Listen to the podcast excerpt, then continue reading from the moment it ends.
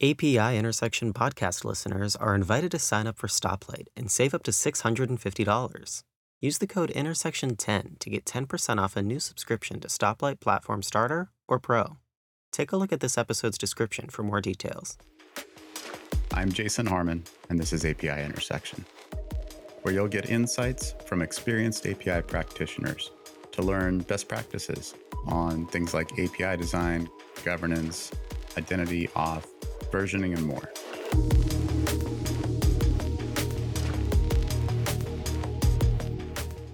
Welcome back to API Intersection. Uh, so, uh, I would say we're going to do a little something different today because that's what I always end up saying. But I don't know. I think we're going to do something we've done before, uh, but it is different than building APIs. And I think it's uh, it's like kind of looking at how do you consume lots of APIs that are real similar and make it easier. Uh, that is this kind of API aggregation space, so to speak, and some things maybe we can learn from it. So I'm uh, happy to have uh, Gil Feig here today from Merge, uh, one of the co-founders, uh, who was kind enough to take his time to spend with us. So thank you for joining, Gil. Yeah, thank you so much for having me. And my lovely co-host Anna here, as always. Thanks for having me. All right, so Gil, um, merge uh, i guess you know give us the uh, the elevator pitch here. What do you guys do uh, so the listeners understand where we're coming from? Yeah absolutely. You mentioned the notion of an aggregator and i guess that's that's a good way to describe us. Essentially what we do is build unified apis so uh, for example you are a b2b company. You need to offer integrations with say hr platforms to your customers. Merge integrates with 30 40 50 hr platforms unifies them all into a single format and then provides one API that our customers consume. Uh, we started with HR, payroll, and ATS, or applicant tracking systems. I've expanded to a lot of other verticals such as you know CRM, ticketing, accounting, and planning on tackling all B two B verticals over time. Got it. So I guess that means you uh, your customers are trying to build companies and uh, have lots of these things available for themselves, or is it for their customers? It is for their customers. So we build APIs that that they use to to embed within their products to offer integrations to their customers. Uh, so let's say a, a, sales ops platform that needs to integrate with Salesforce, um, but they also because their customers might not use Salesforce, they might use you know HubSpot or some other CRM. They don't want to build all of those different CRM integrations. So instead, uh, our customer integrates once with us, and then their customers, no matter which CRM they're using, can choose to integrate with their platform. Got it. Okay. Integrate all the things. All the things. you never know what your customer is going to be on. And uh, you're looking at 50, 60, you know, or more platforms. And, and that's where uh, we come in. So it's funny. Um, you know, I always think back to like, you know, because I'm old, uh, I hide the gray hair pretty well, but I think back to like, you know, late 90s, early 2000s, seeing, you know, some of these products coming out saying, you know, we're going to have this you know one definition for how to do this you know universal commoditized thing in a given space. And uh, it just sounded so dreamy and i feel like now there's there's lots of this stuff all over the place. And uh, sometimes scratch my head and go like why is it still like this? Why do we still not have one way of doing things? So i'm curious to get your take from you know doing this for a job uh, you know trying to build a company around the idea. Why is it still this way yeah, I mean, I think first of all, obviously, merge exists because it is that way. Um, but you know, when when you look back, there's there's a lot of reasons. I think one is you know companies release things over time. So you have a company that built an API 20 years ago when not only the the sort of notion of how APIs themselves were built were different, but the industries themselves, you know, the requirements of payroll and HR laws have changed. You have is 2% shareholder now mattering in, in tax law? Um, and that's now a field that exists in newer HR and payroll systems. So there's a lot of things that that cause all these companies to evolve. But because of that, they, they kind of all end up being pretty different. You also have different philosophies on APIs in general. Companies that want to keep data in house and not expose it, so they only expose very limited data or expose it in some you know very very difficult to integrate with way versus other platforms are all about open ecosystem. We think we can be Salesforce by letting everyone build on top of us and becoming that core system of record. So uh, yeah, I, I, could keep going. There's a million reasons, but uh, you ultimately end up with with almost you know uh, companies that tend to do very similar things, but it's almost like they speak completely different languages. Yeah, developers tend to find themselves like on different camps, right? Some of them like to build from scratch. Some of them like to, you know, pick and choose from the best open source tools or the best APIs that are out there. Um, who are you talking to? Who are you selling to uh, when you're trying to describe how a unified API will benefit a developer? Yeah, it's a great question. So we we mainly sell to you know chief product officers, CTOs, you know head of product, or you know someone some engineering leader. Um, we do occasionally also do bottoms up to an engineer who's researching, you know, how do I pull employees from Workday? And then they land upon an article from us about that. And they, they end up diving in and realizing, you know, hey, we don't need just Workday, we need all these platforms. But ultimately it's it's you know a, a, similar problem of a company you know especially in b2b which which we target uh, when, when they go out when they set out and say hey we need to build integrations they're not going out and saying i you know we need to build workday integration because we have a customer on workday. They're saying we need to build hr integrations because some of our customers are on workday and some are on paylocity and some are on bamboo hr and gusto and namely and rippling. And you know it's just so many of them. And so they start seeing this problem and realizing like this is going to be never ending and so they make that choice. You know, do we choose merge or do we choose to build these one by one? Um, and not just merge, but do we choose a unified API? They exist for a lot of different verticals, right? So um, in e-commerce, you have you have Rutter, and you know there's just so many there. Um, and so then you know they're kind of looking at the problem, deciding, and they they ultimately do first like a technical deep dive. So you will have an engineer dive in. Uh, so often conversations do involve both the the PM who recognizes the benefits of it, and then the engineer who recognizes the benefits, but also doesn't necessarily trust it right off the bat, wants to make sure it can do everything they need, and wants to dive in and actually deeply understand it. I mean, do you ever feel like when you look at some of these industry verticals, like, why haven't they just come together and defined one thing? I know I already asked it, but I just can't get off of it when I think about your space. like, and, yeah. and would that have been, and I know you're totally not objective, right? Like, you're trying to build a company around this gap. Do you think like the world would be a better place if some of these verticals would just align on one standard for some of these things? I think maybe so, but it also, you know, begs the question like when, whenever you do something like that, it's it's an investment. You have to make a lot of changes on your end and ultimately what's what's the benefit to an HR company of agreeing to a standard of HR data transfer? I mean, maybe they could have more companies integrate with them, but ultimately there's also that fear of, you know, hey, our data is now going to get ripped out of our platform and just ported somewhere else because it's much easier uh, to do that if we're all speaking the same language. Um, so I, I think, you know, yeah, there would be benefits mainly for the consumer, but I don't think as many for the actual businesses themselves. Yeah, no, and I, am being coy too and, and baiting here in the sense that I think, you know, I feel like our listeners are probably asking themselves this when they look at this kind of stuff.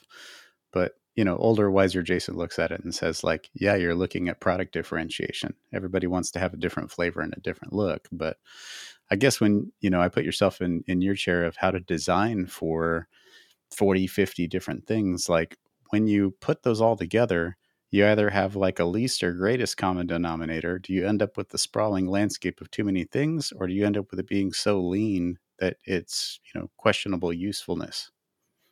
And yeah, how do you balance that?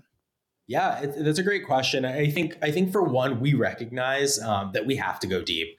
Uh, it was an evolution for us as a company, but when we started out, we were like, uh, basically, what we do, we make a massive spreadsheet of all the platforms, all the models down to a field level. So, you know, you're talking employee, then you have first name, last name, date of birth, everything. Uh, and then we go through and we check, you know, is this platform supporting it? Is it minimally supported? That sort of thing. Um, and then we look for for dominance. And, and if it seems like everybody supports something, it's going to be included. If it seems like something's not very supported, but the main platforms, the ones with with a huge market share support it, we tend to include that as well you know, but what do we do if if something like Gusto's is 2% shareholder field on the employee is not commonly supported. Um, in that case, we do have a big decision to make because if we if we list that as a field that's supported, our developers, you know, customers are going to come in and build on that. They're going to assume that that field is going to come through. They're going to build a product that relies on that field coming in. Uh, and then we've really misled them when when their customers start connecting their platforms and realizing, hey, this is actually only supported for one platform.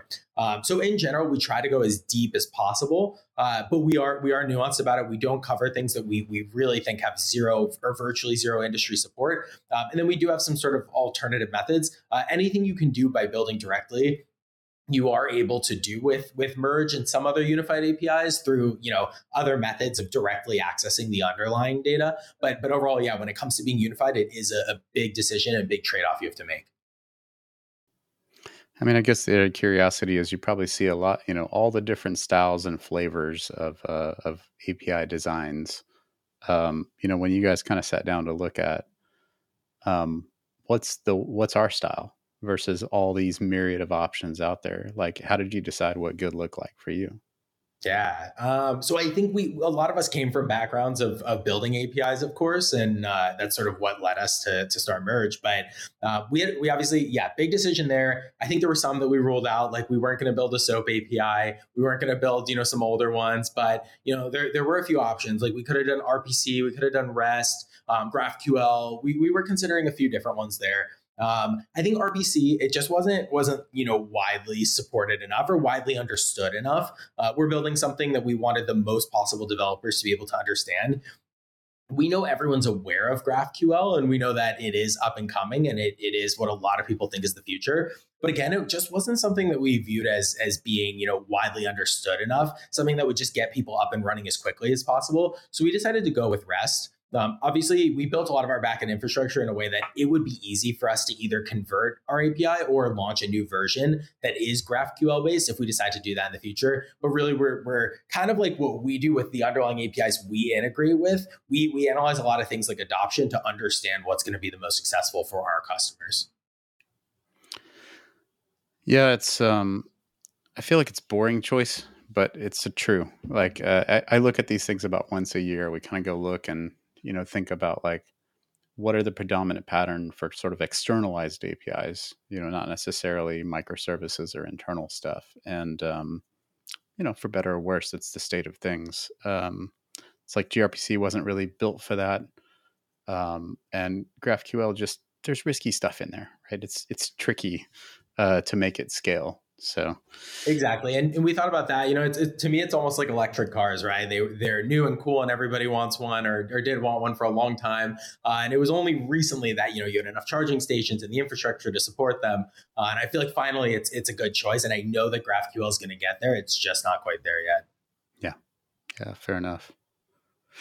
Um, but even within sort of the you know and i don't know i'm, I'm going to get like shot in social media if i just say rest with certainty you know this http style api uh, there's a lot of space for flavor within that you know did uh, you know when you guys were doing that early coding as i'm sure you're involved in you know how did you think about um, you know what your kind of models were for you know uh, uh what good look like right? Like yep yeah, makes sense. I think I think for us, one big thing was any notion of of one to one, right? So um, let's say uh, an employee can have a job title and that doesn't change it's going to be that forever that would just live on the employee so we, we follow this notion of you know making our models as wide as possible reduce joins reduce the number of, of additional requests you need to make but in, in situations of one to many, which is really common for us. So unfortunately, job titles do change and people want that history, right? So that's where the employee now has employments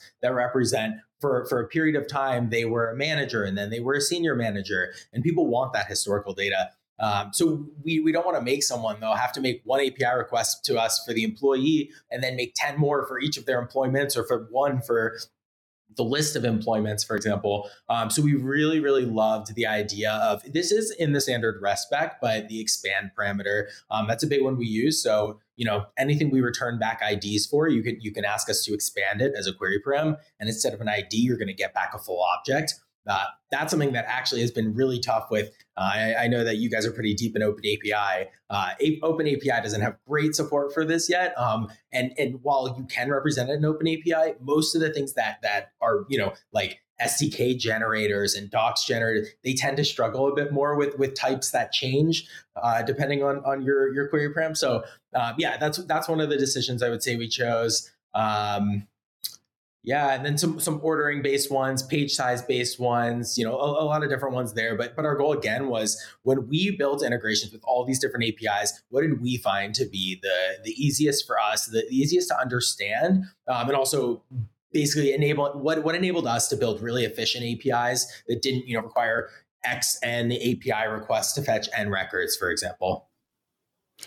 Yeah, excuse me I, i'm a big fan of that kind of expand pattern that you you get what you need and then if you need more you just kind of ask for it i feel like kind of solves for a lot of what people sort of throw GraphQL at everything for. Um, but you know, it, it, it, can be a tricky engineering problem to actually make that work well. Um, but it sounds like kind of I, I wanted to call out another thing that you you did here, which is saying that rather than an employee as kind of the noun, the resource, uh, and and rather saying that you know you then have to go get history, it's like employments. It's like by just pluralizing a verb can make it a noun and a collection of things, right? So it's kind of funny how the linguistics of playing in uh, kind of API design and keeping things as sort of a collection of stuff you can filter on is just uh, I, think it's easy to overlook how straightforward it is when you do it that way. Yeah, and and we're that's that's very true, and we're, we're really obsessive about that. We actually um, released one of our more recent APIs into a beta, and realized that uh, unfortunately we had not pluralized one item that needed to be pluralized. Obviously, the, the consequences of that are quite grave when you have a lot of big customers who are beta onboarded. You have all your SDKs built out, your documentation. You, uh, you know, even even on your backend, changing the names of the, the tables in the database, all of that. It was it was a huge mess, and so we have I would say, pretty strict processes around naming everything now. Where we're really on top of making sure that things are crystal clear. Do you put any sort of like automation or anything around that that helps you prevent those things? We do. So we added a linting rule after it happened, um, but you know, I think I think it unfortunately is one of those post-mortem situations where it won't happen again, but it happened once. Sure. Yeah, I think uh, anybody that's building APIs has had one of those design slips and have to take it back. It stinks, yep.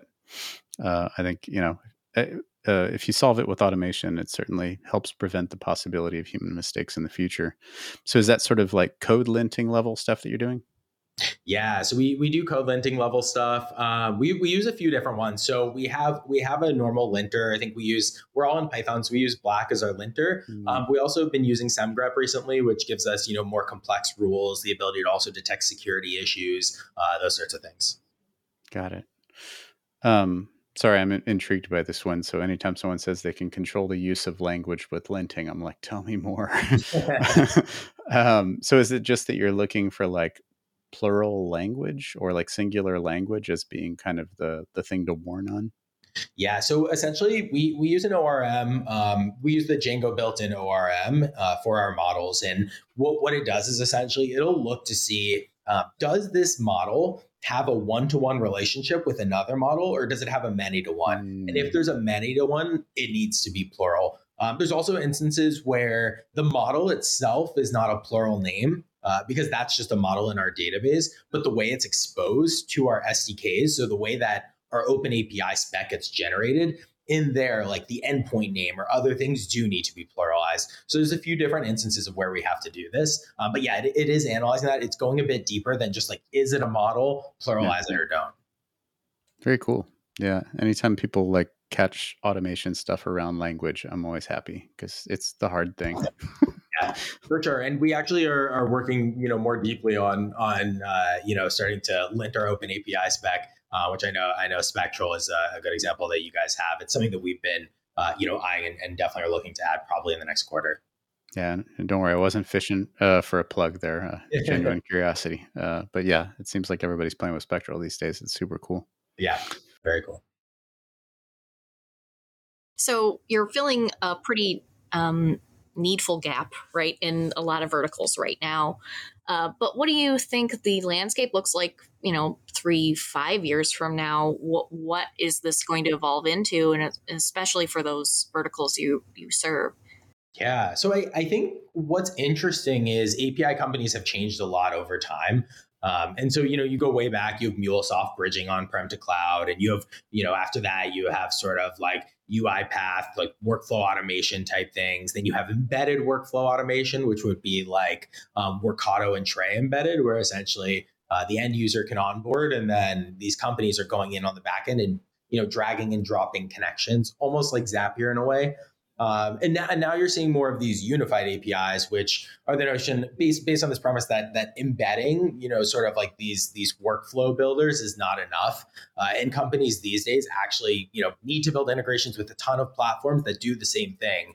And there's just a lot of grunt work around building those connections again and again and having to go in and drag and drop and drag and drop. And a lot of people have actually moved away from workflow automation and moved back towards coding in house because it's not solving much of the problem. And so I think that's one of the big reasons you're seeing a lot of unified APIs popping up. Uh, for reference, the the most well known unified API is Plaid where they're bringing together, you know, what fifty thousand. Don't don't quote me on that, but fifty thousand banks all in one. You know, you essentially uh, you go into Robinhood or you go into any any app that connects your bank account, and it pops up and asks you to select your bank. Uh, that, that's what it is. It, they were really, I would say, the the originators or the first ones to go mainstream with it. Um, and the value was just so clear that people started seeing this problem in other verticals and started tackling it everywhere. So, um, I mean, I'm, I'm seeing them for the most random industries now. Uh, but yeah, when it comes to B2B and B2C, transparently, uh, you're just you're just seeing. I think unified APIs are the future um, for solving this problem in specific, the the embedded integration problem.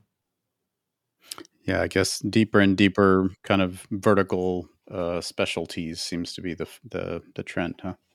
Yeah, when you look at when you look more recently you know you're going on these these companies these websites and um, they have they have sometimes you know 150 200 integrations and there's no way they're building them all in house and and you know they need to offer it to acquire customers because again you know like i mentioned earlier they don't know which platform their customer is using uh, but what they do know is they need to offer all of them so that they can serve every customer. And so that's the value of the unified api it's don't go build 200 integrations. It's maybe build five and then you're done building. Yep. Um, you know, it, eh, the payment space, which I spent sometimes in, always makes me itchy around like security and compliance. But the only thing that makes me itchier is when we talk about like HR data and all this very personal data. So feel free to tell me, you know, none of your business, but I'm curious because I'm sure there's plenty of listeners dealing with this kind of data. And I assume you have to cache all this stuff. Is like, how and you're still fairly small as a company, if I'm not mistaken. Like, how are you tackling some of these like really hard sort of security compliance issues around some of the data that you're using and not have it eat up all of your operational budget? Yeah, it's a fantastic question and one that I answer almost every day. So uh, happy to dive in there. But um, yeah, before before we ever launched, you know, me and my co-founder both came from enterprise software before this. We knew it. We had been through it. I did security reviews probably five, probably probably daily for the past couple years before starting merge. And so uh, before we ever launched, before we even onboarded a customer, we had already gotten our SOC 2 Type 2. So we worked on that while we were still building out the product. Uh, that meant that meant building a pretty robust security program from the beginning. Uh, we're about to get ISO. We're about to get HIPAA. Um, you know, we we just need to keep getting them. We're GDPR compliant. These sorts of things are, are critical.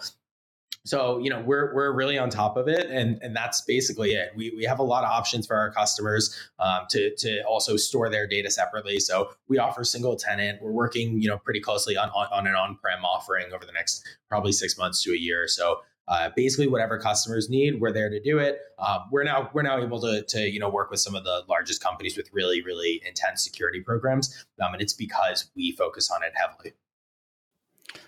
Um, so I was fishing to see if there was any like tips on interesting platforms that you're using to do all that stuff, or is the answer just as simple as we're good at it? Which, if so, then props for you. But I was hoping to cheat and steal something from you.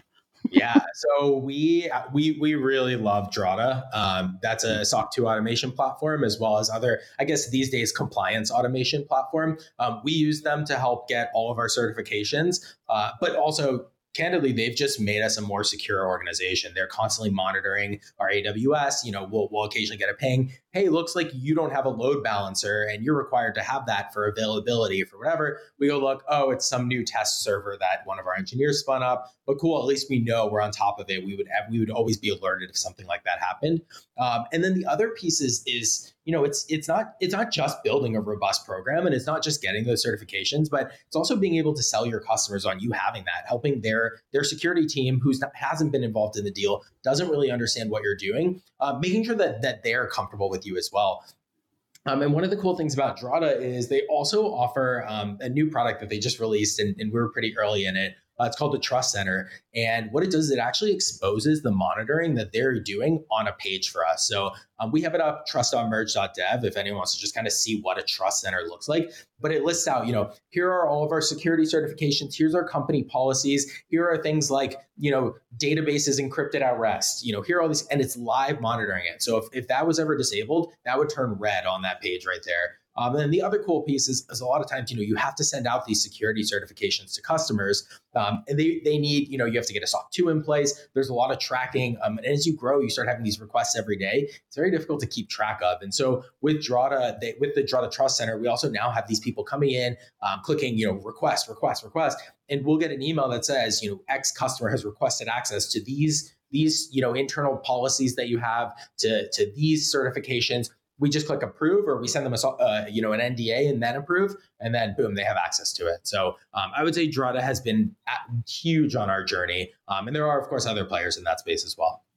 Yeah, yeah that that whole kind of trust center uh, space seems like it's exploded. We were early fans of SafeBase, so Stoplight's uh, kind of uh, security posture page or you know trust center kind of thing is is driven from that. But I feel like we've seen everybody's popped up something with that in the last year or two.